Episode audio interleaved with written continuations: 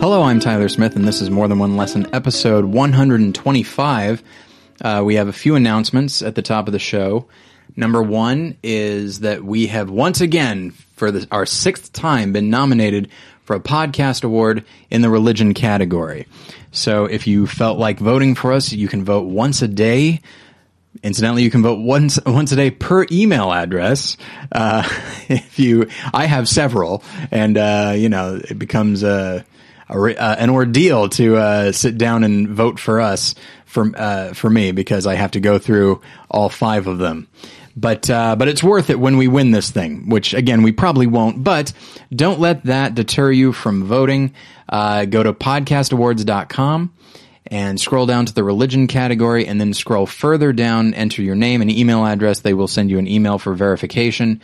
Uh I I don't think they will send you any junk mail as a result of getting your email address, um, uh, because th- they've done this what they've done it this way for several years, and I've never gotten a piece of junk mail from them. So uh, so if you're worried about that, uh, don't be, and just uh, help us out with this. We've got, I think, three weeks to do it, and I would appreciate every vote that I can get. So thank you for that. Um, We do not yet. Uh, if you've looked at the website, you've seen that there's a um, uh, a button on the side that says "Premium Episode." Uh, that is not uh, that episode is not yet available. When it is, we will charge two dollars and fifty cents for it. It will be about Kevin Smith's Dogma, and basically the proceeds will go towards sending me to the International Christian Film Festival to try to get to know some of those people and uh, get the word out about the show. So I think that is about it. Um, so I will welcome in my co-host, Josh Long. Josh, hi. How you doing? Doing good. What's up? All right. What? What's up? Oh, uh, we're just we're recording a show. Oh, really? Yeah, that's why you're in my office right now. Oh, all right. I was very confused. Is it? Are, do you have like a memento kind of thing where you you'll find yourself in the middle of an activity and think, "Oh, how did I get here?" I'm sorry. Who's this? Oh boy. Oh, there's a, okay. So. There's the, uh, how far back do I go? Okay, there's this thing called film. Hang on. Mm. You okay, say, so men used to saying, draw on cave walls. You're saying thing. Oh, I'm not, boy. I'm not entirely sure what that's meant to. Well, I'll point at stuff. Okay. Okay. You see this? No. Oh, uh, yes. Okay, that's a thing. Oh, okay. You see this? All right. That is also a thing. Well, that doesn't make any sense. I know. It's. I'll say this. Uh, you see everything in the room? Yes. Those well, are all things. Do I see everything, though? Well, you, you don't see what's directly behind you, but thankfully there's not that much. So there's no things back there? No things. All right, good. Yeah. Literally nothing back there. Oh. So that was dumb. Sorry, everybody. uh, that's what happens whenever you welcome Josh in. Uh, the key is to merely tolerate him. When you welcome him in, he will then be himself, and that's a problem. Okay. So, Got Josh, it. If you could just, you know what? You're not welcome here, but you're here anyway. We're not going to kick you out, but you're not welcome. Oh, okay. So just, you know, tamp it down a little bit and be like, say, thirty-five percent you. thirty-five percent. Yes. If you could take that down, that would be so really like wonderful. Slower and quieter.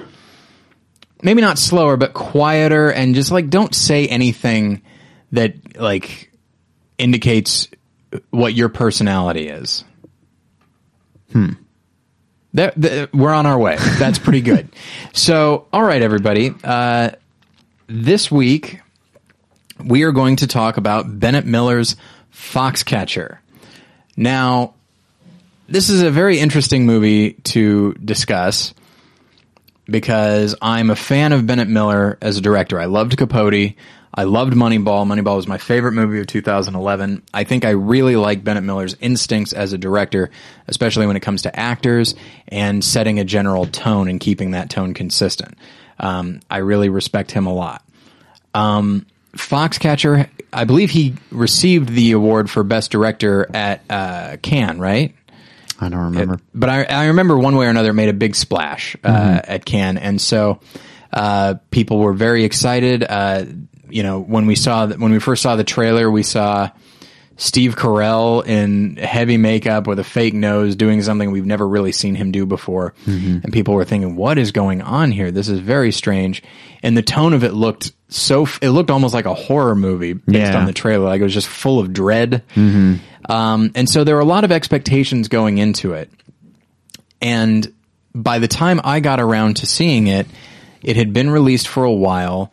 And there were a lot of people who said, hey, this is not as good as people think it is or as people hope it is.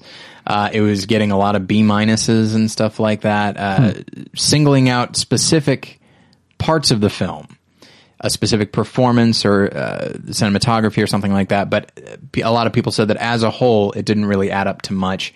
And uh, so I went in knowing that. And as I watched the film, I will say that my reaction to it was not wholly positive. I was engaged. I was interested. Uh, on more than one occasion, I found myself wondering why I was watching this, which is to say, hmm. why they thought this story specifically was worth telling. Hmm. And it is an interesting story, but it sounds strange. Like not every story. Well, let me uh, let me put it this way. I think every story can be interesting, even a boring one. Mm-hmm. But I also think that a really interesting story can be made boring or unengaging depending on how somebody makes that film. And I that's kind of kind of how I started to feel with Foxcatcher. I just found myself thinking, like, what is the justification for making this movie? Mm-hmm. But uh, and then after the movie, I thought, okay, yeah, uh, there's a lot of good things about the movie, but overall, I didn't love it. Mm-hmm. Uh, but as as time went on, uh, the film really grew in my mind, and I wouldn't, I certainly wouldn't say I love it. I, I didn't, I don't love it as much as Capote or Moneyball, but, uh, it really took on, um, some larger ideas for me, uh, which I'll talk about a little bit later. And so it got to a point where I actually, I think I like the movie quite a bit now, mm-hmm. uh, which is strange. And that's, the, that's one of the, That's a real. If you let if you let yourself do this, it's a lot of fun. That if you, maybe fun isn't the word, but if you allow a movie to just sort of exist after you've seen it, as opposed to say like that movie was bad, the end, case closed. Uh, if you allow yourself to, ju- if your mind is drifting to a movie, just let it drift, as opposed to, oh, that movie, yeah, I remember that was bad. You know. Mm-hmm. Uh, That, that that's happened a lot. Sometimes there's a movie I love that gets a little bit worse, but then mm-hmm. oftentimes a movie that I don't really respond to initially, I find it lingering in my head. And this movie is, if nothing else, haunting. Um, and uh, I don't know. Does that, is that something that happens to you? Uh, I from think time so. To time? Yeah, there are movies that you didn't think much of at the time, and then suddenly they creep back in. And yeah, I feel like that when that starts to happen, I feel like that kind of gives me. That makes me give the movie a second thought and kind yeah. of reevaluate what I thought of it at first. I think that's happened with a lot of it's happened with a lot of films. Or there are ones that you really like at the time, and then you get a little ways away from them, and you feel like you've forgotten everything about them. Yeah, I feel like one of the worst things that a a, a movie can do is be boring and forgettable, mm-hmm. you know. And if a movie is lingering in your head, sometimes for all the wrong reasons, but at the very least you can say, well, if it's in my head, then at the very least there were bold choices going on. I may not, I may think they were terrible, but at least, uh, at least somebody's doing something and they're not just going middle of the road. For mm-hmm. example, I find myself thinking, thinking a lot more about Saving Christmas than uh, The Imitation Game. um, Saving Christmas is, of course, a horrible movie, but there are a lot of bold and strange choices, whereas mm. Imitation Game seemed very middle of the road. Yeah. Um, but uh, but Foxcatcher is, is certainly not middle of the road. There are bold choices made. Whether somebody responds to them or not is fine. Uh, Josh, uh, init- uh, we'll go with expectation and then uh, just general thought overall for you about uh, Foxcatcher. Mm, I don't think I had a whole lot of an expectation of it. I thought it was an interesting story, and there was kind of a there's something weird about it. Um, and I knew very little about the character that Steve Carell plays, the uh, uh, DuPont. Yeah. Um, but I knew that he was a weird guy, so yeah. I, I was interested to see that performance. Not just because Steve Carell is mainly a, primarily a comedic actor, but uh, it's just, I don't know. There's always something interesting about a character like that that we can't totally get a hold on. Mm-hmm. Um, that is, uh, you know, this one's, he seems like he's a sociopath, maybe a psychopath. Yeah. And, uh, you know, that's one of the things that we find interesting about, like, Nightcrawler, that, that character is just, yeah. there's something off about him, and he's kind of interesting to watch for that reason. Um, and it's weirder to think with Foxcatcher, this is a real life person. Yeah. Have you watched any footage of the real guy? No. I've seen pictures of him, but I've never seen the footage. Okay. Yeah, I, I have. And mm-hmm. uh, you can look on YouTube and you can find some, some interview footage with him and that sort of thing. And, uh, And while I do think Steve Carell's performance is maybe a little bit too mannered, mm.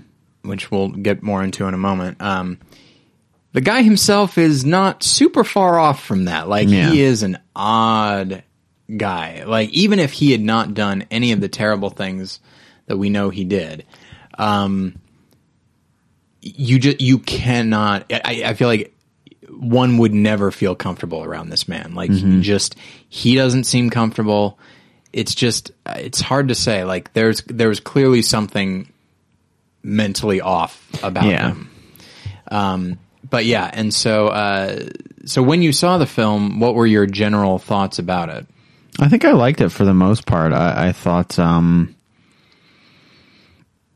it. I, w- I was just actually looking up the the. the D P for that movie because I thought I really liked the look of it. I do too. And uh, looking it up, he did a few other movies that I really liked the look of. He did uh, Killing Them Softly, which yeah. has a very similar yes. tone. You can see that. And he did Zero Dark Thirty as well. Okay. Um, yeah, I think of all three of those movies. I certainly, when I think of, okay, so I don't know if any more than one listeners know. Uh, oh, oh, I did it. You did it. You weren't even trying to. I wasn't even trying, so I'll have to correct myself. More than one lesson, listeners. Uh, I don't know if you guys know this or not, but it, it has been brought up on B P that I do tend to, not tend to. I think in terms of color, I associate color with every single thing in the world, whether it be synesthesia. People or songs. Is that what it's called again? Yeah. I don't remember. Mm-hmm. Um, but yeah, and it's not like an aura. It's not like when I look at Josh, whose color is uh, sort of a, a pool table green. Um, When I look at him, it's not like I see green. It's not an aura type of thing. Uh, but when I think of Foxcatcher, I think of black. Hmm. Like, I think of that as a dark movie. Hmm. I think of, like, inky blackness and shadows and that sort of thing. Yeah. Killing Them Softly, same deal. Yeah. And Zero Dark Thirty, a lot of it takes place in the daylight, but when it is dark, it is yeah. pitch black. Yeah. And I'd say... Definitely, Killing Them Softly and this movie feel like they exist in the same world, if that makes sense. Like, independent of direction or performances or anything like that, the look is very yeah. similar, I think. Yeah, it, it also reminds me a little bit of Million Dollar Baby. Um, yeah, I can and see I don't that. know who shot that, but uh, but I think of that Does as a Clint black movie. Would use a lot of the same people? I can't remember. Yeah, I'm uh, I'm not sure, but uh, I could find out. But yeah, so. Um, so you had a positive response to it, yeah, or at least at least to that, to the to the look of it, and um, uh, yeah, because it's funny when you look back on it. There's not a lot of color to it, honestly. It's yeah. kind of it's kind of grim, and there's a lot of it feels like uh, a lot of cold tones, yeah. Um, but there's something that still feels. Uh, I don't know. It's not lively or anything like that, but there's a. It, it feels very distinctive and very. I don't know. It, it feels interesting to look at. Yeah, it's not as though, and it would have been very like okay. For example, Capote, which is a movie that I think l- it looks gorgeous, but not actually gorgeous. I think mm-hmm. it, I think it has a very distinct look, but that is everything is muted. The tones are all very. It's a lot of earth tones, a lot of grays, and everything. Yeah. And it seems very flat, which I think it's meant to. I mean, it takes place in Kansas. Kansas mm-hmm. is very flat, so I think it's it's meant to look like that. Whereas this is a film that has, I think, even though it's not colorful, it still has a lot of depth. Like you feel like you're being drawn into this world. It feels mm-hmm. very three dimensional to me, hmm. um, and so. Yeah, I think you're right, and a lot of it. T- anything that takes place outside, it's it tends to be overcast, and there's like grass that is either dead or muted in color. Yeah, or it's indoors, and even when when they're indoors and it's lit well, it's like fluorescent lighting, mm-hmm. and thus everything has this like. pallid, gross quality to them. Yeah. Or, you know, when you're inside John DuPont's house or in that specific world, there tends to be like pools of light here and there, mm-hmm. and then just dropping off to a, a, a an inky blackness. Yeah. So yeah, and it feels it feels really distinctive of the of the time too. Like I feel like, you know how you can see movies that are, they feel like they're an approximation of what the time period would have been, mm-hmm. whereas this one seems like it could have come straight out of that time period. You think so? Uh, to me, it does. To me, it seems like it's a real depiction of that period, where, whereas I feel like there are other ones that feel like a uh, eighties themed depiction oh, that, of the period. Okay, yes. Okay, I thought you meant that the film itself feel, felt like it had an eighties sensibility to it. I, no, I don't I wouldn't think say that, that but much, it does. No. Yes, they don't use like, you know, Tiffany or anything like that. Yeah, you know, on the right, soundtrack, right. Or have somebody with a, a very specific type of haircut or jacket or something like that that yeah. just screams eighties. Right, they don't. More just lives there. Right, they're not trying to like. They're not trying to like some some of these other ones feel like they're afraid you're going to forget that it takes place in the eighties, and they're yeah. like, "Hey, look, here's Ace of Base or something." I guess that's a little bit later, that's, isn't that's it? That's nineties, I think. Um, Obviously, Tiffany is the best possible. Tiffany, Devo, I think is the is the Devo. most essential eighties. I think maybe Devo was around in the seventies though too. Was it really? Yeah. Oh wow. All right, D- good for you, Devo. Incidentally, did you ever? There was a.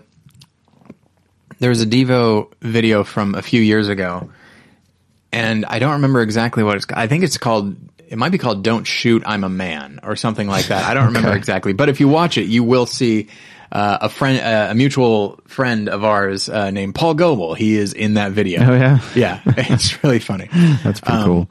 But, uh, but yeah, would any other uh, initial thoughts before we dive a little deeper? Um, I liked the Mark Ruffalo performance a lot. I think you and I have both talked we will about go that. A lot further into that later. Yeah, um, but uh, I was telling my wife Megan that I, uh, I was telling her that, and this is true. Like halfway through the film, like early on in the film, I was like, "That guy looks kind of like Mark Ruffalo," and honestly, it, it was seriously halfway through the film where I was like, that is Mark Ruffalo. That has to be him. Like he, it, he seemed so different to me. Like yeah. uh, the way he walks and moves and everything, yeah. even didn't seem like yeah. the regular him to me. Yeah, and they do. I mean, they shave back his hairline, and they, they do, and they and he grew a beard and all that. But yes, even beyond that, yeah, he didn't trust. Like he, as an actor, he didn't trust that to create the character. Like he. Yeah.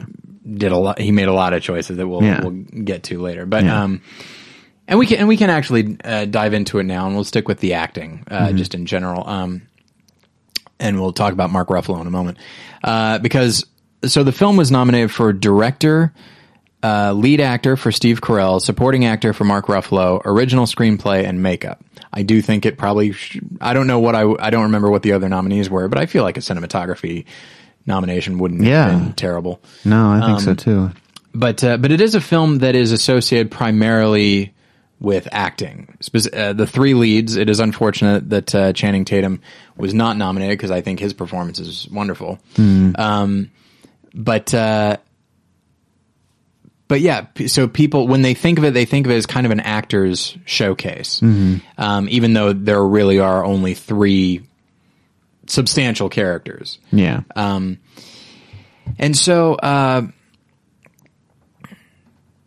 although I guess, I mean, Sienna Miller is in it, as is Vanessa Redgrave, both, uh, in notable roles, but it's really the, the, you know, Channing Tatum, Mark Ruffalo, Steve Carell that are, that are the biggest parts. But, and so, uh, so I guess we can dive into that. And I think we can first maybe talk about Steve Carell, who got the most press. Mm-hmm. Um, and who I got, who was my first pick in my Oscar draft, and then I abandoned him after uh, uh, after he failed to get a lot of uh, critics' stuff. And if I had stuck with him, I would have won.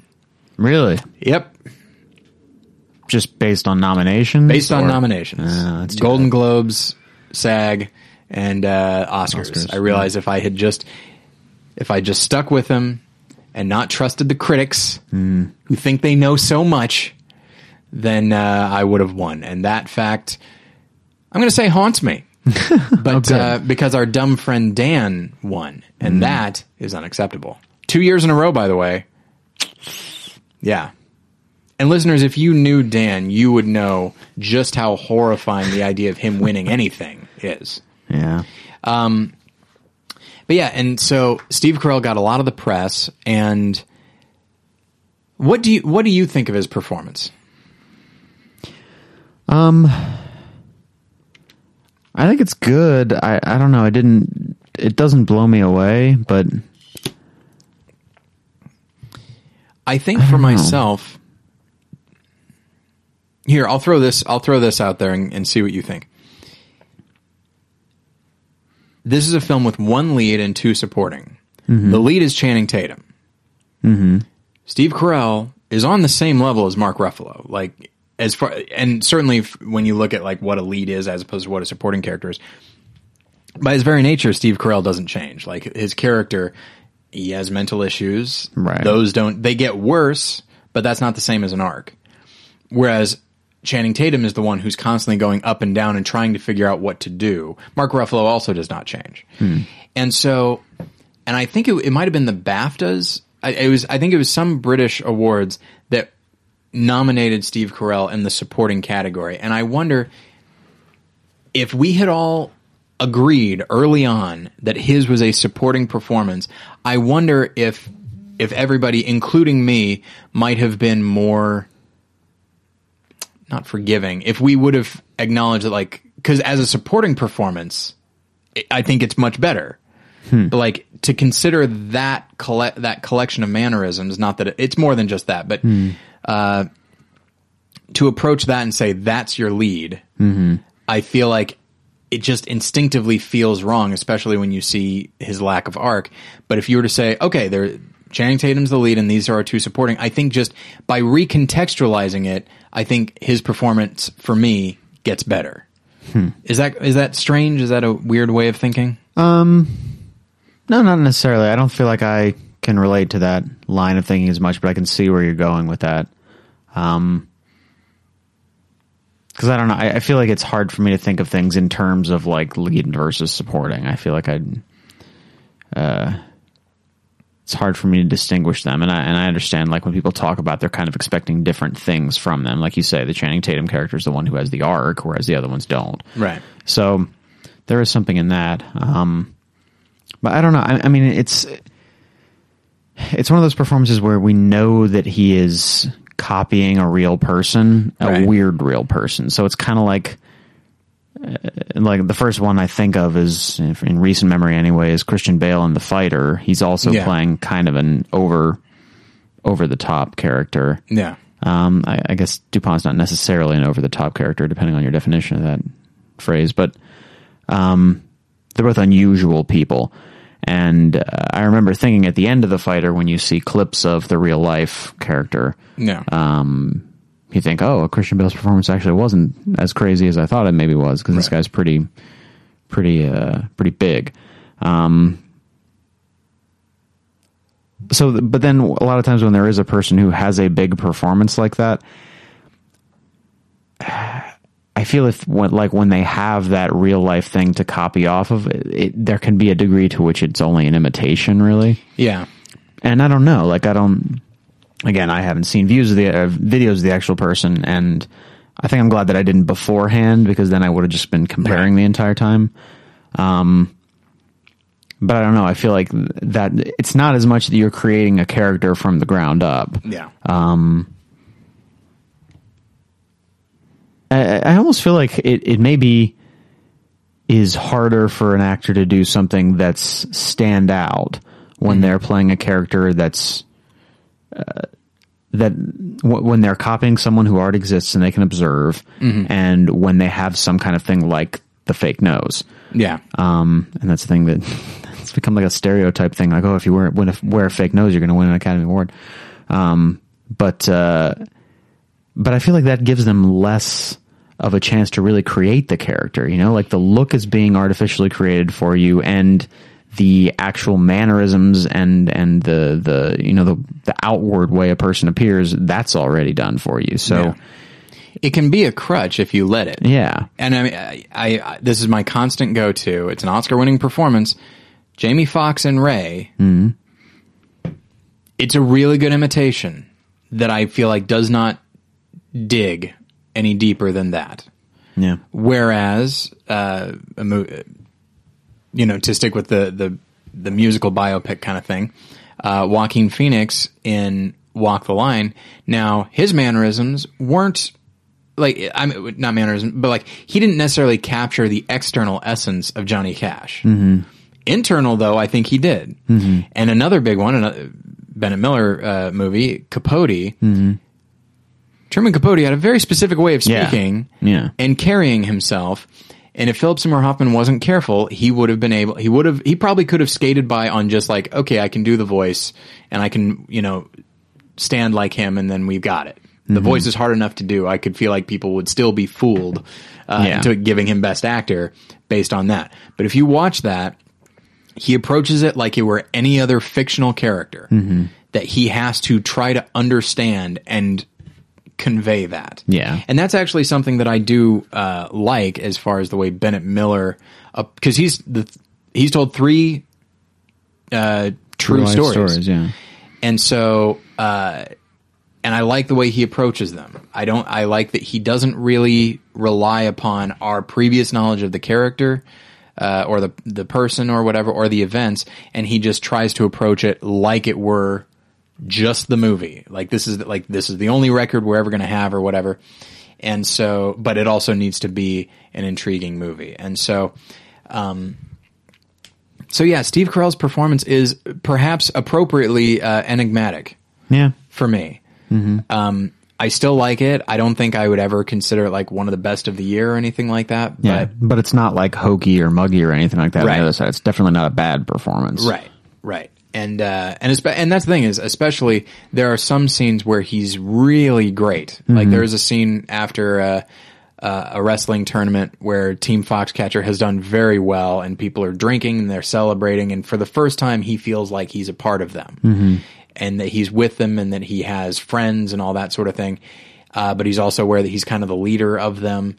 And so as he's drunk, he's like trying to inspire them and kind of is a little bit, mm-hmm. you know, uh, and you also have moments where he says in kind of a funny line, but he says it in a very straightforward way in which he just says, horses are stupid. Because his mother was big into like, you know, horse racing and that sort of thing. And just uh, not, not horse racing. Like that was part of it. Show like, horses. Yeah. Or, yeah. yeah. And so the room that they're in has all these medals and trophies and stuff for the horses. And then he pushes one of them aside and puts this wrestling trophy there and uh, declares horses are stupid. And I think that's – and moments like that work great for me. And then the scene where he is trying to – when his mother walks in and he goes in – and the character goes into character. Oh, yeah. And he says, hey, okay, so here's what you need to do to be a good wrestler. And he's telling them like the most basic things, and we know why he's doing it. Mm-hmm. Those are the choices made in a fictional film mm-hmm. um, to try to explain who this character is and what drives them. And I feel like when those moments come up, I feel like that's when the performance is at its strongest. Mm-hmm. Um, and so – So yeah, there there's a lot of mannerisms to the character, but I think he I think Steve Carell does wisely go underneath that whenever he has the chance. Mm-hmm. Um, so we'll move on to Channing Tatum, mm-hmm. uh, who, boy, uh, a few years ago, uh, like so many other people, I just thought Channing Tatum, I get it, yeah, mm-hmm. he's just a big meathead, good looking guy. Who cares? Mm-hmm. And then I think maybe he realized that people thought that and just started changing who he was or yeah. or taking on more challenging roles. I think he started to embrace comedy, which I think was a good yeah. call yeah. because he's good at it. And then he was in Magic Mike, which he's really great in. I still haven't seen that one. Oh, I think it's Soderbergh. I think you'd yeah. like it. Um, very depressing film. Mm-hmm. And he's all, and it's... I, he started as like an exotic dancer, yeah, and he choreographed all of his own dances in Magic Mike, and he's amazing. uh, it's really something. Um, and so, um, and I think what's what's important for both his character or his performance and Mark Ruffalo's is that these are characters that are inherently physical, and I think Channing Tatum, having been a dancer, knows how to express things with his body, because that's how this character expresses his emotion, is physically. He's not much of a talker. Mm-hmm. You get the impression he's not remarkably smart, mm-hmm. uh, and certainly not articulate. And so we need to be able to see what he's thinking and feeling in just the slightest movement of his eyes and just the way he carries himself. Mm-hmm. And I think he does a really great job. Yeah. Well, yeah, part of the interesting thing with that character is, like, if he is kind of that, a little bit of a meathead and kind of a not that intelligent character, he he can't have a lot of subtlety to what he to whether or not he likes something, I guess, right. is, is is a good way to say it. So he he really has to just. Uh, there are times when I think his own limitations as a human being allow him to just go positive or negative with something. And so the fact that he's in a lot of these weird situations where he kind of has to either go positive or negative, somehow that makes it interesting. Like when he has to sit and listen to um, DuPont tell him about, like, the names that he's supposed to call him by. Yeah. Like, that's a really weird situation, but he's, you know, he's putting everything to, together in his head and thinking, I mean, I I do want to keep working for this guy, so I guess I'll just do what he says. Yeah. So he, that, you know, like, then he registers positively in that in that uh, situation, even though it is weird and probably uncomfortable. And I think he might also have kind of a low opinion of himself. Yeah, definitely. To the extent where it's like, well, this guy's behavior seems strange, but what do I know? I'm just some dumb jock, mm-hmm. you know? And, and, you know, this, look at all the money this guy has. Maybe this is just how rich people act. I have no idea. And so I think if the character had, frankly, I think if the character had a little bit more confidence in himself, he, he might, might question these things more. Yeah. Often, he yeah. might not have allowed himself to get pulled into this as much as he did. And so, yeah, it's, and that's the thing is, we need to be able to sympathize with this character, and he's not the most, he's not inherently sympathetic. And so, yeah, but if we if we aren't on board with him a little bit, or at least if we don't want good things for him, then the movie does not work. Yeah, if you don't care about him, then you're not going to keep watching. You're not going to be invested. So I think Channing Tatum really imbues the character with some vulnerability. There are times when he seems genuinely childlike yeah. at times, and uh, and I think those are the keys to bringing us into his character. Mm-hmm. Uh, and then best for last, here we go, uh, Mark Ruffalo, whose performance I think was maybe the best supporting performance of the year. Um, as much as I like Whiplash, as much as I love J K. Simmons, and I think he does a great job, and I would never... I like living in a world where J K. Simmons has won an Oscar. Mm-hmm. When it came time for the B Ps, and I had to, uh, you know, place my vote. Place my vote? I think so. What, is that is that right? Yeah. Okay. Cast my vote. Cast my vote. Mm-hmm. That's the one. Um, the uh, it was for Mark Ruffalo, because I think it's I forget who wrote this, but boy, they're they're right on. He manages to take a character who is inherently decent and make him interesting. Yeah. I am not crapping on J K. Simmons, but the nature of that character allows you as the actor to just go all out. Mm-hmm. He's inherently interesting because look at what he's doing. Yeah. Look at what he's saying. Whereas Mark Ruffalo's character is just a good guy yeah. who's humble and sweet. On the page, it's probably a pretty boring character. Yeah. But he's one of the most, he's like the most interesting character in yeah. a film that features a possible sociopath. It's like, it's, it's a performance that makes me excited, which mm. is a weird thing to say. Yeah, no, no, I agree. Um, and uh, I, I think you've heard people describe uh, performances as transformative before, and I feel mm-hmm. like this is one of those. Yeah, and it's just, and I feel like, uh, what is the, sorry, there's a car alarm going off and I'm just very easily distracted. I apologize. But, uh, there's a, as I mentioned before, there's a physicality to his performance. Uh, he's a guy who's just, he's a husband and a father. And I think he approaches his, his brother as, uh, his son. I mean, in, in the, he approaches him in a fatherly way because there is a pretty big age gap between them. Mm-hmm. And so, he will console him in that way. But you also see when he's talking with DuPont, he sees a childishness there, too. He can see through him a little bit, yeah. Um, And he tries to handle him with kid gloves a little bit. You can see that yeah. happening. Yeah, and so when he's talking to you, like, hand, always a hand on the shoulder, because this is a man who, though he is more articulate than his brother, he still is a physical person first mm-hmm. and foremost. And just yeah. the way he carries himself, yeah, you can tell this is a guy who spent his whole life doing this one thing, mm-hmm. and he's just so in tune with his body. But to me, maybe the best scene in the entire film is when he is now on Team Foxcatcher, and there's be- and there's a video being made oh, yeah. about how great John DuPont is, and they ask him, and they're interviewing him and saying like, oh, well, if you could just say some of the ways that he's influenced you and stuff like that. And it is such an uncomfortable pr- it's kind of funny yeah. to watch him try to watch this man, I'd say a man of integrity, mm-hmm. try and make his money, mm-hmm. and but not straight out lie. Yeah, it's some of the, like, that scene. He's great throughout, but that scene is some of the best acting I've ever seen. Mm-hmm. Discomfort is a hard thing to convey. Yeah, while also being kind of amusing, and yeah. he does it. And there's so that scene is also kind of the film in microcosm, like. Mm-hmm. The the way money can influence people's behavior and their attitudes, where they know, I don't believe this. Yeah, they're doing something they don't want to do. Yeah.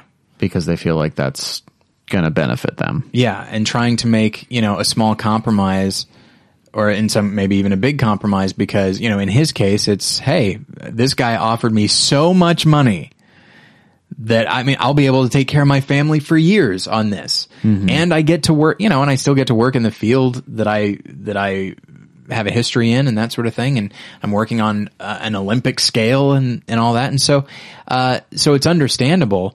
Uh, but at the same, but then it's like, oh yeah, then I actually, but I do have to make that money. And that is the scene where he, where he has to make his money. And it's a beautiful scene, and it just holds on him, and oh, and I just want to cut away, but we can't.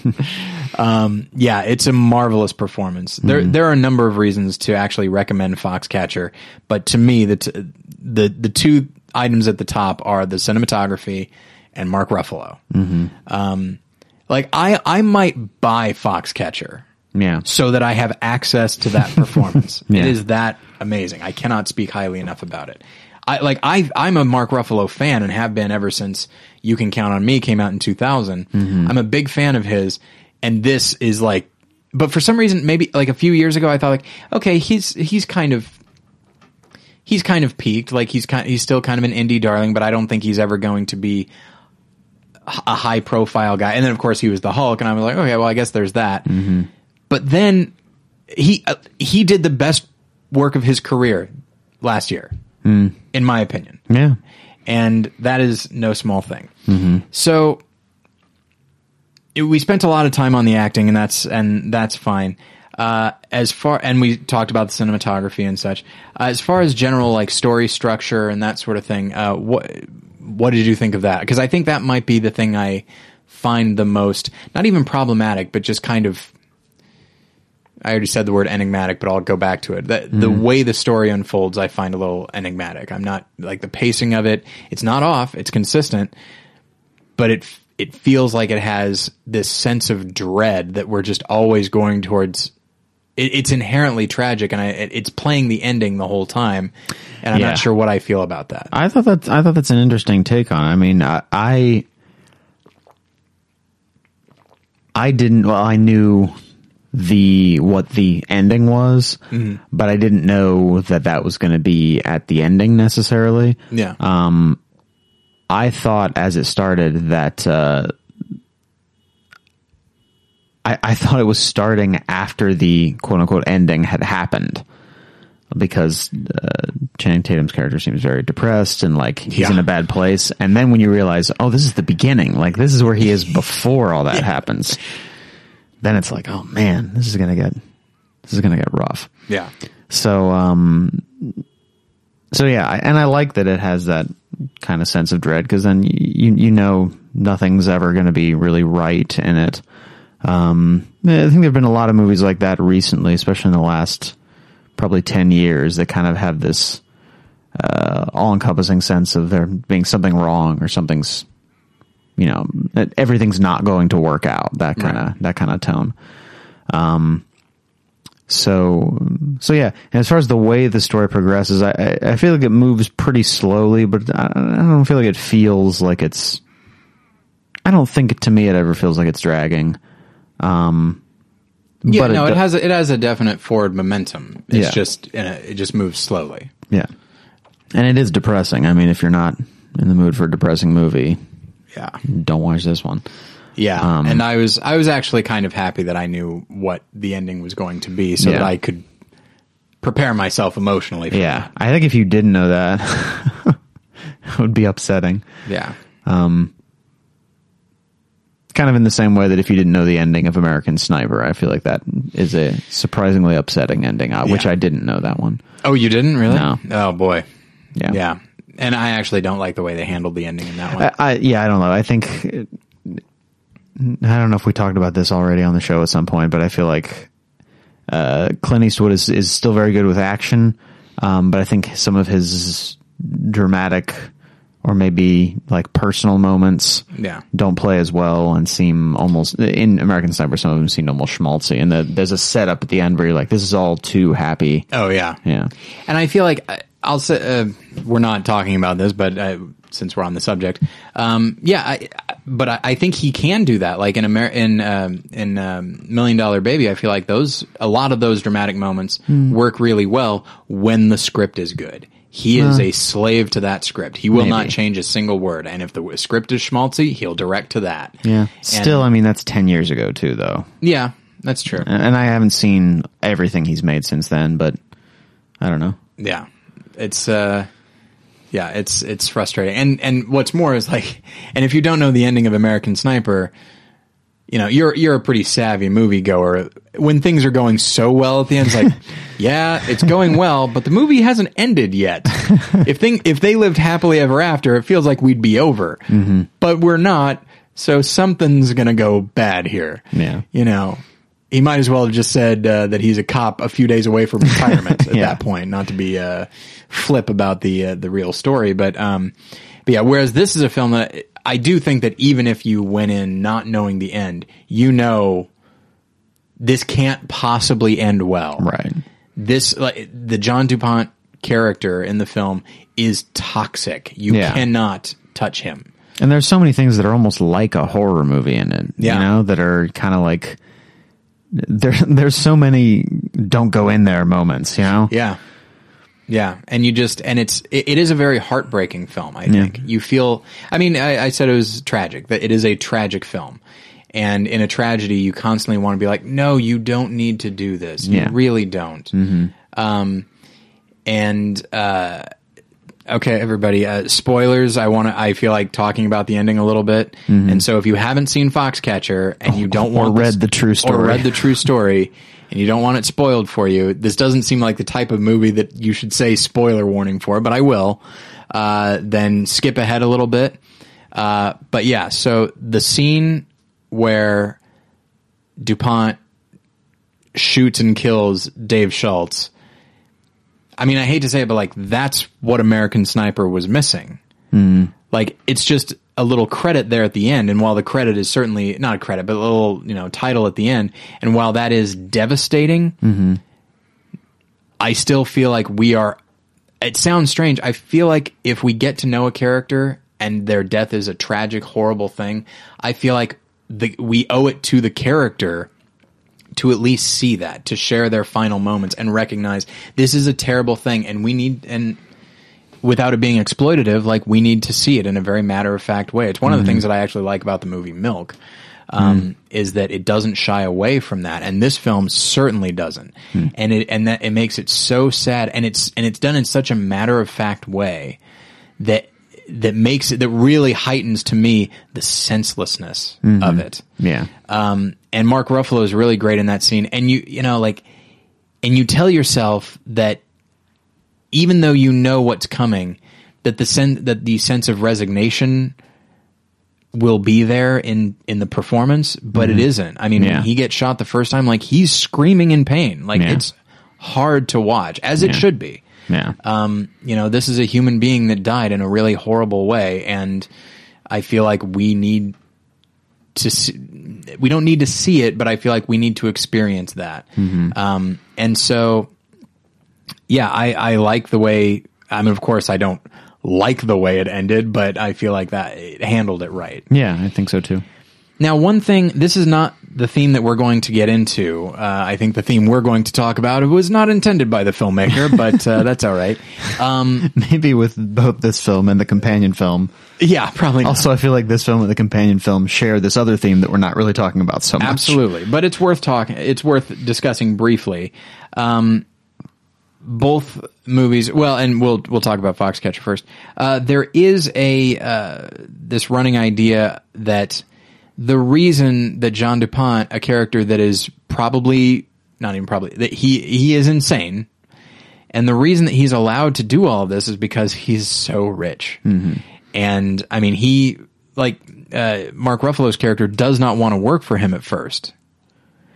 And eventually, the money wins. The mo- And it's this idea that the money will always win. Mm-hmm. In a way, uh, John DuPont in the film reminds me a lot of Norma Desmond in Sunset Boulevard, just mm-hmm. somebody who's so rich that she will get whatever she wants, and mm-hmm. and everyone around her just gets tangled up in this web because she just dangles money in front of them. Mm-hmm. And so, you know, this is a this is a, an upcoming topic on B P at some point, which is sort of movies made in the Obama era. Um, because there are plenty of movies made during the Bush era that you could point to and say, this is a direct reflection of the national mood. Mm-hmm. And there have been a lot of movies made in the last, I'm going to say two to three years that really, I would say, are critical of capitalism and are critical of the idea of the, you know, you, you hear a lot, not so much anymore, but for a, a couple of years you heard a lot about the one percent and that mm-hmm. they, you know, they have all this money and they're unaccountable and all that sort of thing, and we need to get ours as well and all that sort of thing. And so there's a real resentment of the rich right now. Mm-hmm. Um, and it's not like that's a new thing. No. But, uh, but it's definitely very prevalent. I mean, that was practically... Yeah. If you could boil the two thousand twelve Obama campaign down to one thing, it yeah. was fight the rich. Yeah. And incidentally, my opponent is one of the richest yeah. guys to ever run for president. Yeah. Although not as rich as John Kerry, it's worth noting. Oops, I just got political. I'm sorry, everybody. Um, and so, uh, and I feel like a lot of what Fox, a lot of Foxcatcher, and to its credit, I feel like it doesn't overplay its hand. I don't think so. It, it, to the degree that there were people I who had seen it that I talked with that were like, I didn't really see any indictment of America or the American system so much. Maybe of maybe of wealth. I mean, I yeah, think yeah. that's definitely that's unavoidable. But um, the the idea of wealth being a, a or maybe the prevalence of wealth, or maybe the the power of wealth being problems with America, yeah. isn't necessarily something that would come through to everyone.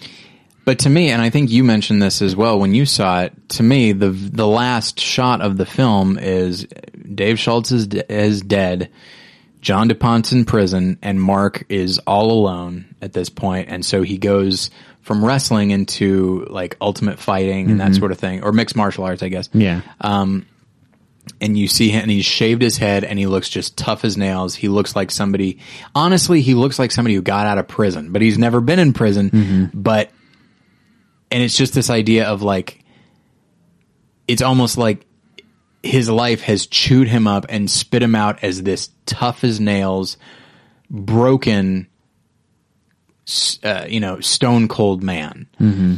And as he walks into, you know, the octagon, everybody is chanting U S A, U S A, yeah. U S A, and then smash cut to black. I'm like, well, when you, I gotta say, when you're chanting U S A, smash cut to black, right after a rich man has shot uh, a perfectly nice person to death, it seems to me you're making a statement. Yeah.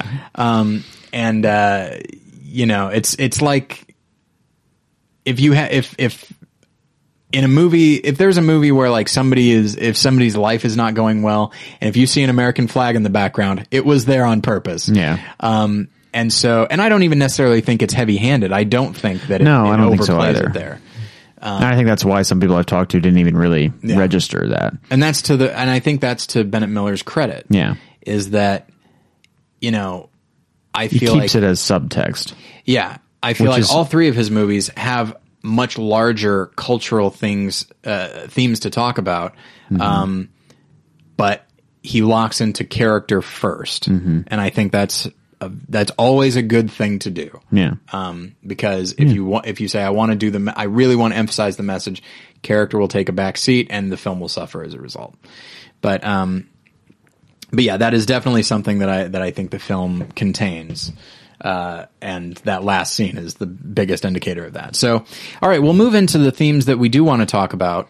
Um, and that for me is, okay, so like I said, the film was, uh, not a big deal to me. Like I, I didn't love it. Uh, But then I remembered something about, I remember one very specific thing, and just in remembering that, so much stuff came rushing into my head, and suddenly the film got a lot better. Hmm. Um, and that is, we see it in the, the trailer, we see John DuPont slap Mark in the face. Mm-hmm. Mark is slapped twice in the movie. Once by John and once by his brother Dave. And I remember thinking like, okay, so there's a symmetry there, because if we see this as one, as one lead and two supporting, each of them representing a different thing, uh, and they both do this thing, then it's like, okay, so they've done the same thing to this man. So they're invi- so now the film, whether it's trying to or not, is now inviting comparison as to why. Like the motivation behind each slap. And so once I started heading down that path, the more invigorated I got by mm. some of the things that the film is exploring. Um, I'm always a big fan. Uh, one of the things that I love about Batman Begins is this idea of uh, your main character being provided with a choice. Mm-hmm. There's this path, the path of least resistance, one could say, and then, you know, the narrow path. Yeah. And, And what I, one thing that I love about the structure of Batman Begins, that's not the companion, by the way. It could have been, but I wanted, it felt a bit too recent to me.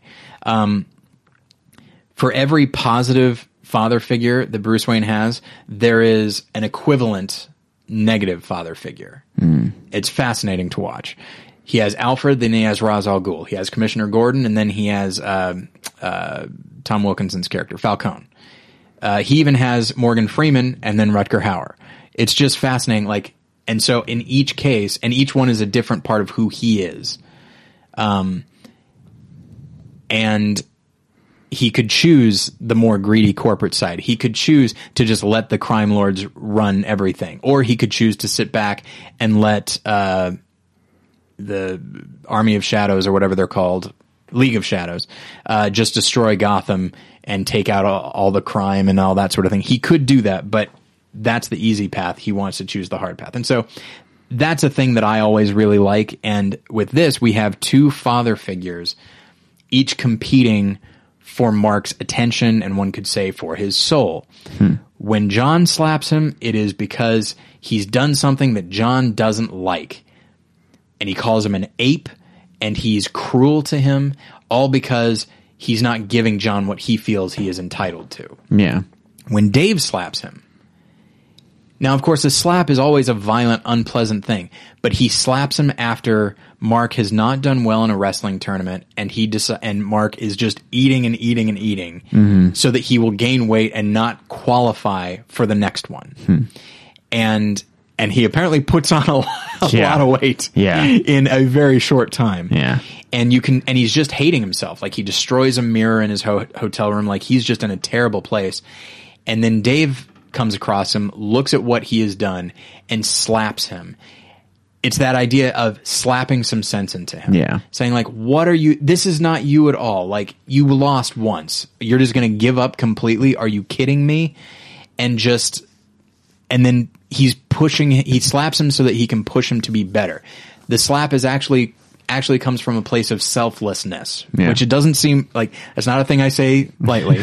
um, You know, uh, it's like, oh, well, you know, I'll be selfless with Jen. Like, the next time she's doing something I think she shouldn't, just give her a smack. Yeah. And be like, no, this was selfless. Uh, it's for you.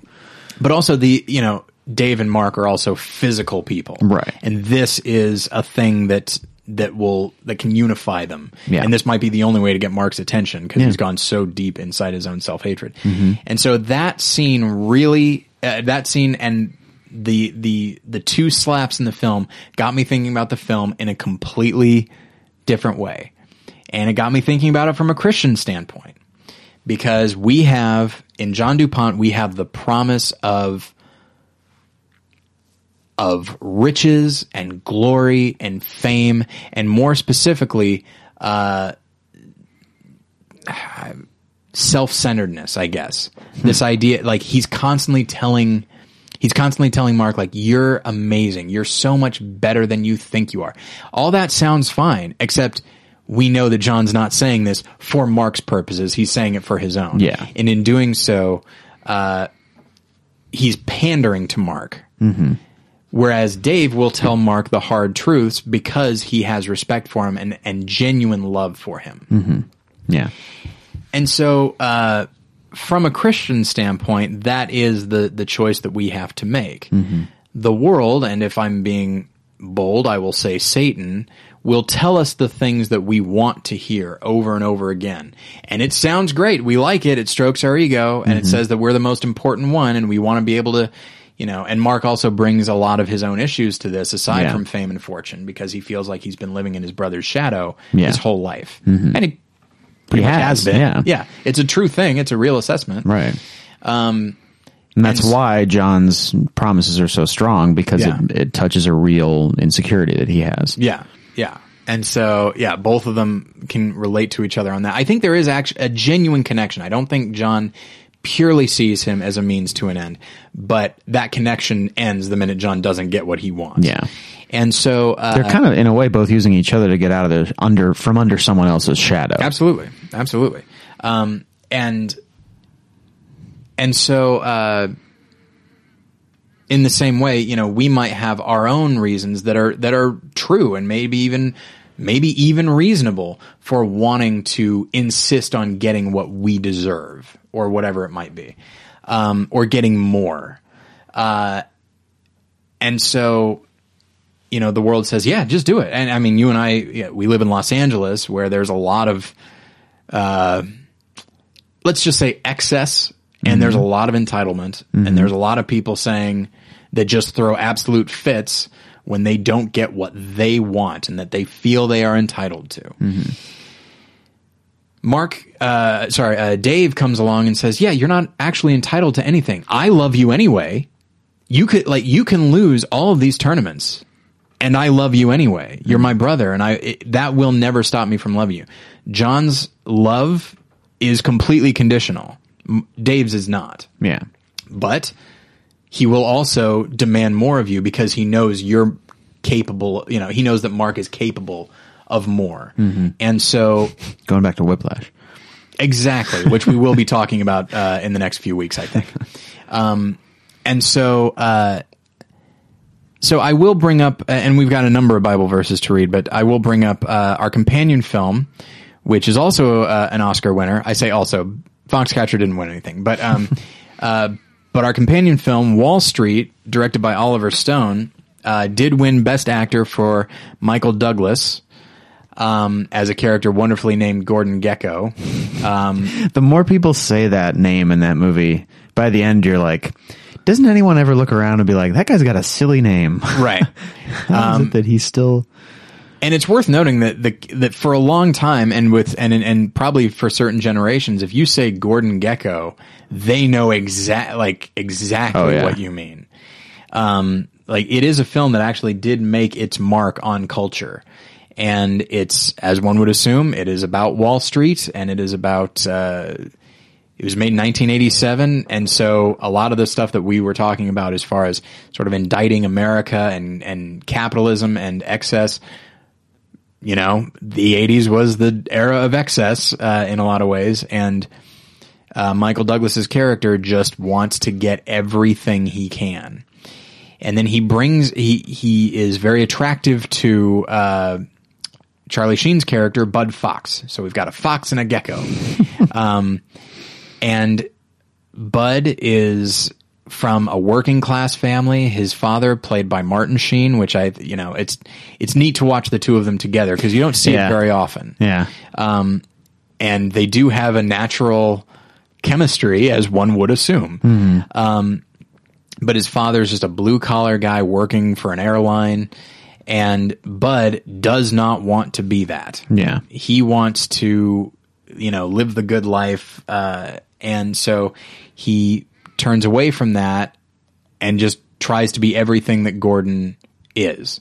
Now, Gordon is not super nice to him, but the the promises that he makes are very appealing to mm-hmm. Bud. And so once again, we have two, we have the, you know, two father figures competing for the attention of this impressionable young guy. One is constantly, you know, stroking his ego and saying, whatever you want is great. It's fine. Just do it. Whereas the other is saying, no, you're better than this. Mm-hmm. You're more than this. And, and I'm just going to tell it like it is. Yeah.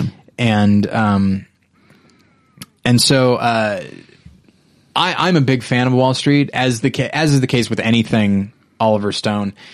In many cases, it's very on the nose, but I still really like a lot of, I like all the performances, except maybe Daryl Hannah, mm. but she's fine. You know, her, she, for the character she's playing, she's not bad. Yeah. It's pretty it, vapid. It's a, it's a pretty one dimensional character. Yeah. Um, but yeah, I, I like it a lot. It is very much a product of its time in many ways. Very much. Um, but yeah, but you saw it for the first time uh, in the la- last, last night, last night. Yeah. So what did you think? Um, it's okay. I don't love it. I, That's fine. You know, I think I'm not, I'm just in general not a huge Oliver Stone fan. I think there's a few movies that he made, he's made that I think really work. Yeah. Uh, I think most of the time I'm not that big of a fan. And it, part of it is because I can't think he's, he separate, I think he has trouble separating the actual story and the thing that he wants people to get out of it. Yeah, it's the opposite of what we just said about Bennett Miller. Exactly. Yeah. Um, I was almost going to, when we were talking about that, bring up like Born on the Fourth of July or something like yeah. that. Um, and so, yeah, there's like, there's a couple speeches. I think it's mainly, there's probably three speeches in that that might as well cut away to uh, Oliver Stone and just have him say it. Mm-hmm. Um, there's the one when uh, uh, Martin Sheen decides he's not going to go with the whole deal, right? And he kind of, you know, gives, gives speechifies a little bit, right? Gives Charlie Sheen a talking to. Um, then there's a scene when uh, Gordon Gekko talks about the uh, the one percent and how the one percent control everything like that, and he's saying it in maybe a positive way, yeah. And that's to Michael Douglas's credit, by the way, that right. he manages to take these and. Make and he do the exact opposite. Yeah, he takes these things that should be total indictments of his character and just yeah. says them like, this is fact, and let's, you know, like, and he, he doesn't feel any indictment from yeah. that's that's a good performance with a with a uh, uh, kind of an on the nose bit of dialogue. Yeah. Um, and there, it's funny that this really isn't any kind of fair criticism, but it, the movie's so eighties. Like, mm-hmm. they're down to the... The music's done by Stuart Copeland of The Police. um, Daryl Hannah is in it. That's that's a pretty yeah. eighties thing right away. Like, and she's a... Uh, she's an interior designer, and the design that she does for Charlie Sheen's apartment, like, Megan and I could not get over how yeah. bad that looked. We're yeah. like, when there was there a time that people would spend so much money to make their apartment look like the inside of a broken down warehouse or something. Yeah. It, it's so bad. And which, you know what? Like, if you're a rich person at the time, it's almost your own version of slumming. Like, I, hey, I, you maybe know, I don't yeah. know. Um, so, but I think, uh, I definitely like the, you know, the Gordon Gekko character is fun yeah. to watch, and he's interesting, and you want to see him like, uh, yeah, he's so slimy. Yeah. Um, and got that slick back, greasy hair. Right. Yeah. Um, I will say, to Oliver Stone's credit, he does give Gordon Gekko a speech, the greed is good speech. Right. And it's pretty convincing. Yeah, that's true. You know, like, he does make an argument, in, not necessarily in favor, but like showing the other side. And mm-hmm. that's, that's, I, I admire that he does that. Mm-hmm. Um, and I do think that Oliver Stone is a director who could have, and he, he, you know, he was doing stuff in the seventies as well, but like, I feel like he's a filmmaker who could have only come to prominence in the eighties, and I feel like the way he makes movies is a product of the eighties. Yeah, I, I think that's true. And it's funny, I was as I was watching it, I was trying to think of other filmmakers who came to prominence in the eighties, and there's I feel like there's not a lot of them, or at least there's not a lot of them that I like. Yeah, um, I can't think of many. I, I thought of Zemeckis probably came to, and, and all these ones I think did some stuff in the seventies, but the right. first big stuff that he did was eighties. Uh, probably the same with Paul Verhoeven. Sure. Um, yeah. Who it seems like he's he, the same way, that he he only could have come to prominence in the eighties. Yes. Um, and it's weird that that if you're saying both those two, say an Oliver Stone and a Robert Zemeckis both came to prominence in the eighties, they're both looking at such different yeah sides of at least America. Oh, um, uh, action director John McTiernan, who okay. did Predator and okay. uh, Die Hard and other things that I can't think of right now. But uh, you know, he, to my knowledge, I think he very much came along in the eighties, and he was a you know he changed the way action movies were made mm-hmm. uh, in some ways, uh, and to me, like Predator, could you and I talked about this when we watched it, like could not be more of an eighties action movie. Every oh, yeah. guy is just huge. These big beefy guys yeah. with no shirts on, yeah. dripping sweat the yeah. whole time. Pulling uh, h- uh, half a tree up a, you know, up a pulley system. Yeah. And so, um, and then it's like, okay, well, we need, uh, we need the alien to be even bigger than these guys and still be kind of ripped. Um, But yeah, and so I feel like a lot of Oliver Stone's choices in w- the stories he told and how he told them very much was a response to the uh, the excess of the eighties. And, yeah. you know, regardless of what somebody might think, people, d- you know, and we talk a lot about this actually in our uh, in our Best of Pictures episodes uh, for the last few. Um, you know, the eighties were seen as like a great, in many ways, a great time for America. Mm-hmm. Like the economy was doing great. Yeah. Uh, of course, there are there are bad things as well. I mean, yeah. that's, you know, when the AIDS epi- epi- epidemic broke out. I mean, but there seemed to be a general optimism. Yeah, there was. And, a, there's also a sense of being like removed from war, kind yeah. of like, or at least international struggles, because we knew that they were going on, but it, they nothing was really in our backyard. Like no one really cared about Grenada or whatever, and and, and we knew the Cold War was like was we the, were going to win. Right, it was on its way out. It yeah. was clear that Russia was not going was not the threat that we thought they were back right. in the sixties and seventies. Yeah, so it, the eighties was very much a you know very much a celebration of things, and I think Oliver Stone looked at that and said, okay. Number one, we're not that far away from Vietnam, and it's not a thing we should be proud of. Number two, maybe not everything about uh, all this money is a good thing. Here's mm-hmm. my movie, Wall Street. Number three, uh, we do tend to leave certain people behind uh, that we'd prefer not to think about as we're trying to celebrate things. Mm-hmm. Born on the fourth of July. Mm-hmm. Also, uh, our history is not great, and there a lot of us are in denial about some of the other things that maybe have not gone the way we wanted them to. J F K. Mm-hmm. Like he just, he seemed very much to be like, okay, if they're, if people are going to be so excessively optimistic, maybe I will be ex- excessive in my pessimism as mm-hmm. well. And so, uh, I kind of like that. I, mm-hmm. uh, you know, he is a, a guy who, like I said, his style, not merely the substance, but his style reflects the time as mm-hmm. well. Yeah. And his tone. Yeah. Anyway, we talked more about Wall Street than I expected to, but that's fine. That's, we don't, we tend not to talk that long about the companion film. I'm glad we did this time. Uh, it is a film that I, that I still like. And I feel like if you want an, an interesting portrait of the eighties, I think in a number of ways, I yeah. think the, uh, that Wall Street is the way to go. Uh, so we have, in both movies, we have the flashy guy who's just who's just constantly tempting our impressionable uh, protagonist into a life of, in many cases, like just decadence mm-hmm. and hedonism yeah. and that sort of thing. Uh, and then we have the much more modest and humble and not very enticing guy saying, yeah, that's not really the... the life that will bring out the best in you. You know, I mean, mm-hmm. this is not actually a, a Bible verse that I wrote down, but um, the idea of, you know, make it your ambition to lead a quiet life, you know, and to, uh, I don't remember the, it exactly. And then, uh, you know, to work with your hands and stuff like that. Well, that doesn't sound very fun.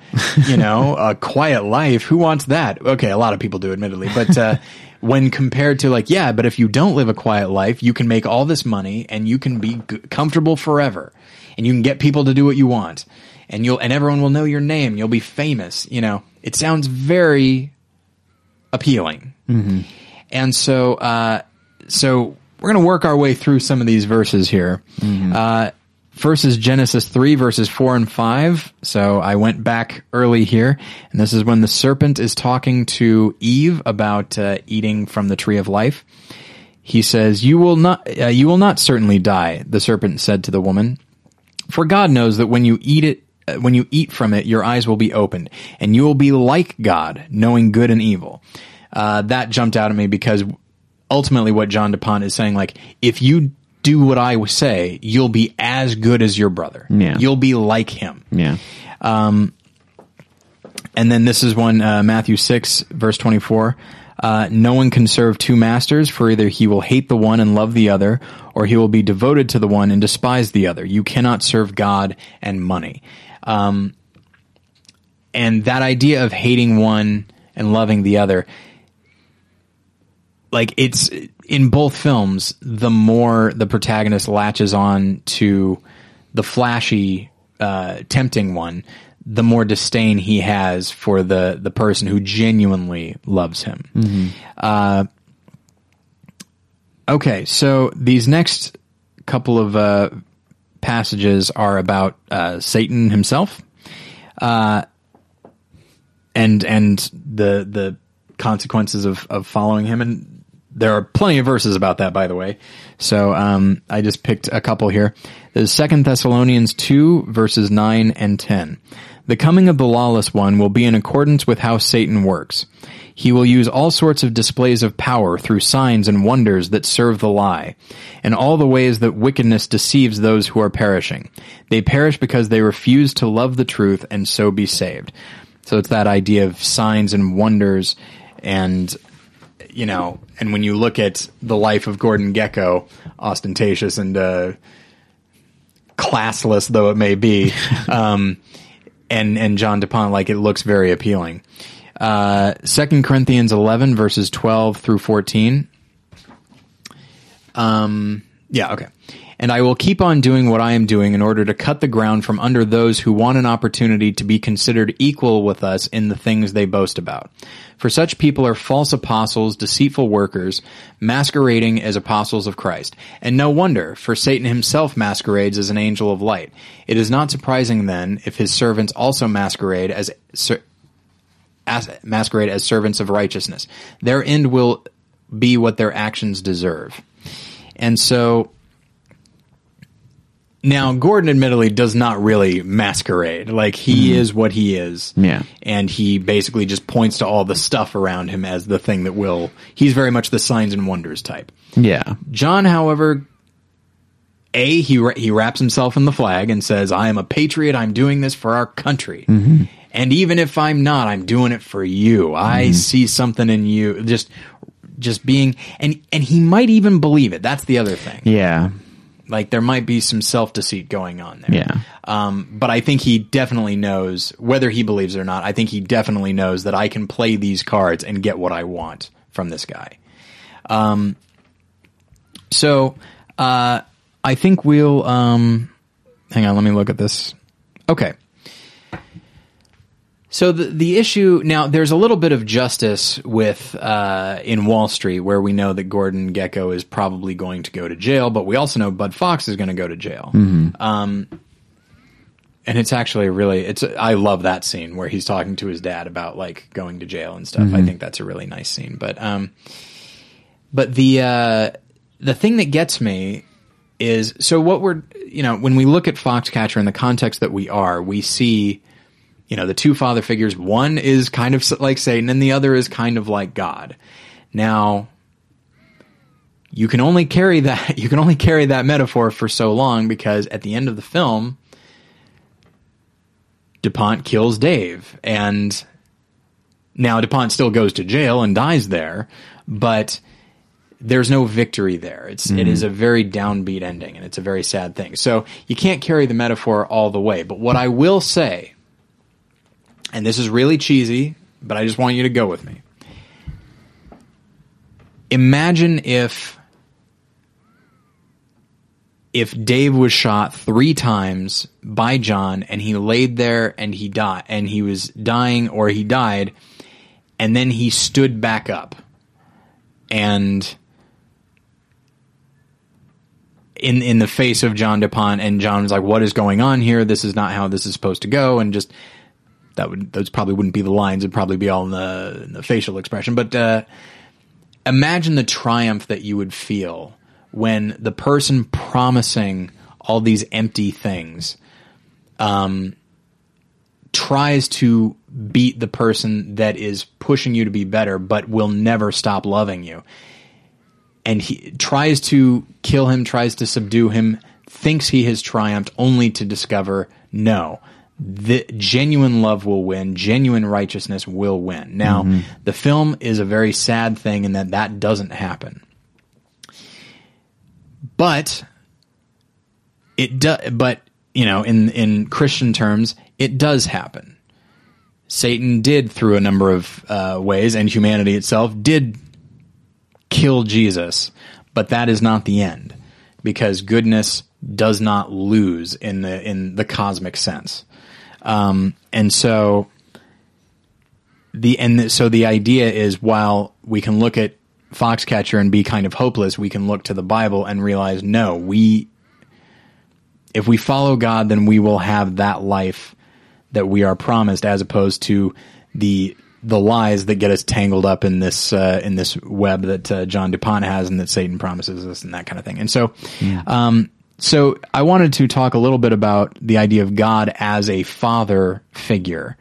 Um, and if we look at Martin Sheen in Wall Street, if we look at uh, Dave Schultz in Foxcatcher, I really want to focus in on why those characters are appealing to us. And it's because they will tell us the truth. We won't, we don't like it, but we know it's the truth. And we know that they do it out of love. They're not, they don't stand to gain anything by telling us uh, the truth, by telling the, the protagonist the truth. Mm-hmm. And so they are trustworthy, and their motives are pure.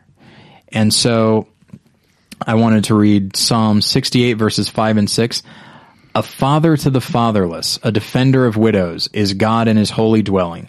God sets the lonely in families. He leads out the prisoners with singing, but the rebellious live in a sun-scorched land. And that father to the fatherless thing works really well for me, just because even though Bud Fox does have a father, um, you know, Mark certainly doesn't seem to, and he just seems kind of drifting. Um, And I feel like if he hadn't resented Dave so much, at least in the context of the film, I don't know the actual story uh, about their relationship, but if he hadn't resented Dave so much, he might have actually found, you know, a job with him, or or uh, at least a place of familiarity and love. Um, but he would not have. Uh, there was there was no. glamour to that, and so and he wouldn't be able to, and he might still be seen as living in his son in his uh brother's shadow and that sort of thing, so he had to get away from that. Mm. Um all right, Romans eight, verses fourteen through sixteen. For those who are led by the Spirit of God are the children of God. The Spirit you received does not make you slaves, so that you live in fear again. Rather, the Spirit you received brought about your adoption to sonship, and by him we cry, Abba Abba, pardon me. Is it Abba or Abba? Which one is the band? Or are they the same? I th- I think it did.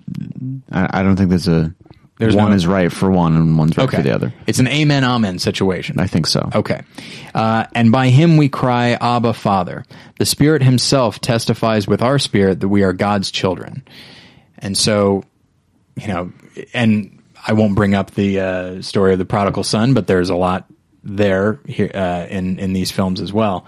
Uh, but this idea that, like, the Father is always just waiting for us with arms wide open to just welcome us in. Um, and so I want to go back to this image of, you know, that is certainly not in the film. And so, uh, you know, I just want you to go with me, of Dave laying there on the ground, dead, and then standing back up and just defying this man whose whose lifestyle and promises seem so uh, appealing and alluring, but in fact just lead to pain and suffering and misery, and just def- and just defying him and saying, like, yeah, this can't, this way of living will not beat me. Um, and that is, you know, when Jesus was resurrected, that is what that was. And so here's First Corinthians fifteen verses fifty-five through fifty-seven. Josh, I'm going to throw to you. Don't lean back. All right, here it is. Uh, O death, where is your victory? O death, where is your sting? The sting of death is sin, and the power of sin is the law. But thanks be to God who gives us the victory through our Lord Jesus Christ. All right. Well done, Josh. Thanks. Um, so I've been talking for a while, and, and we do need to start wrapping up. But, um, you know, do, uh, is there anything that you can think of to say that people might find encouraging along these lines? Because this mm. is all very conceptual. Yeah. And I know I always have a problem with that. Yeah, I think it's conceptual, but I think there is something we can all connect to in the positive figures that both of these movies show us. And there's yeah. something we can connect in them, and we know that even if uh, we don't, we maybe don't like the way they're talking sometimes, or maybe don't like the way that they might hurt, even hurt our main characters, mm-hmm. we do understand why they are... why they're the right thing, why yeah. they're the good thing, and why they're the better option. And so, um, uh, I guess the, the, the way that can be encouraging is knowing that sometimes when we're choosing the one that doesn't seem like, that doesn't seem the most profitable, doesn't seem the way that's going to be, uh, the most, that's going to benefit us, us the most. Yeah. Um, that there's still something good in that, and that ultimately, that that is the better path to choose, and there is reward in that. And you know, I want to go back to something that you had said, and I think this is a very uh, interesting way of thinking, that Foxcatcher kind of felt like a horror movie, and that there are moments in there when you wanted to say, like, no, don't go in there, or don't do that. Yeah. And uh, undoubtedly, I think anybody who walks uh, watches Foxcatcher will say about the character of Mark, like, oh, if only he had done this instead of that. Mm-hmm. All right, I want you to take that instinct, look at your own life, and look at us as people. We are born wanting John DuPont's promises. Yeah. And if somebody were looking at the movie of our life, how often would they would they say, "No, don't do that." Mm-hmm. You t- oh, oh, you're oh, that was not the thing to do. Now you're now you've been uh, you know, macheted to death by Jason Voorhees, um, which is a weird twist in Foxcatcher, I gotta say. Spoilers. Um, but uh, yeah, I mean, it's that's something that I try to th- when I when I try to take some of these ideas and, and apply them to my own life. It actually helps me to kind of almost zoom out and look at my life as a movie and think, wow, if I, like, what would people be saying about my character? Just like, oh, this guy is a slave to his own instincts. He's a, he's an idiot. Like, why is he so like this? Um, and I think people would look at us and so, and how we so often choose the selfish thing, or the egotistical thing, or, or the self-serving thing, mm-hmm. and say, if only you realized how much, let's go to Wall Street, how much your father loves you. If only you realized that, and that you don't need, you don't need this ridiculous apartment. Yeah. You don't need this brick-like cell phone. You don't need this slicked back hair. You just need the love of your father. If you, if, and you, by the way, you could avoid this jail time if you did that. um, you know, I think people would say, could say that about any of us. And so, uh, take that instinct as you're watching Foxcatcher, as you're watching Wall Street, the, these cautionary tales in some ways. Mm-hmm. And actually, you know, it's a cautionary tale because we can take that and look at our own lives with that caution and say, yeah, maybe I should choose the more humble and the more, in some ways, uh, what's the, what's the word? I feel like there's a, a, a specific term I'm looking for, but basically, uh, maybe like counterintuitive, like the thing that doesn't seem like it'd be fun for us, hmm. but it is the thing that's better for us. Mm. You know, you could talk about junk food as well. You mm-hmm. know, junk food is delicious. I love it so much, uh, but you can't eat it all the time. And uh, because eventually you will uh, die. You will die. Yeah. Yes. Um, but anyway, so uh, I feel like that is uh, where we'll leave it. I, I hope that, you know, as we were talking about these as, as metaphors, obviously I don't think Bennett Miller meant this to be a God and Satan parable, but, uh, but we can still approach it that way. And I certainly did that. Like, and all I, and I, I thought of those two slaps, mm-hmm. you know, and just sometimes God will slap us to get our attention and we don't like it, but it gets us focused on him. Sometimes Satan will slap us because we're not doing what he wants. Mm. And that's it. And those are very, very different things. And so we will leave it there. If you have any comments, you can leave them on the uh, post for this episode on more than one lesson dot com. You can almost, uh, almost, you can almost email me. Also is what I meant to say. You can also email me, Tyler at more than one lesson dot com or Josh, Josh at more than one lesson dot com. You can uh, like us on Facebook. You can sign up for our newsletter, which I finally sent out. Good for me. I saw it. I'll try to do the next one. I'll, it's, it's monthly. And so hopefully the next one, I'll, I'll get to the next one in a more timely manner. Uh, Please do not forget to vote for us in the podcast awards, and then we will uh, be making announcements when that Dogma Premium episode is available. So in the meantime, thank you all for listening. Josh, thanks for being here. You're welcome. And we'll get you next time. Bye.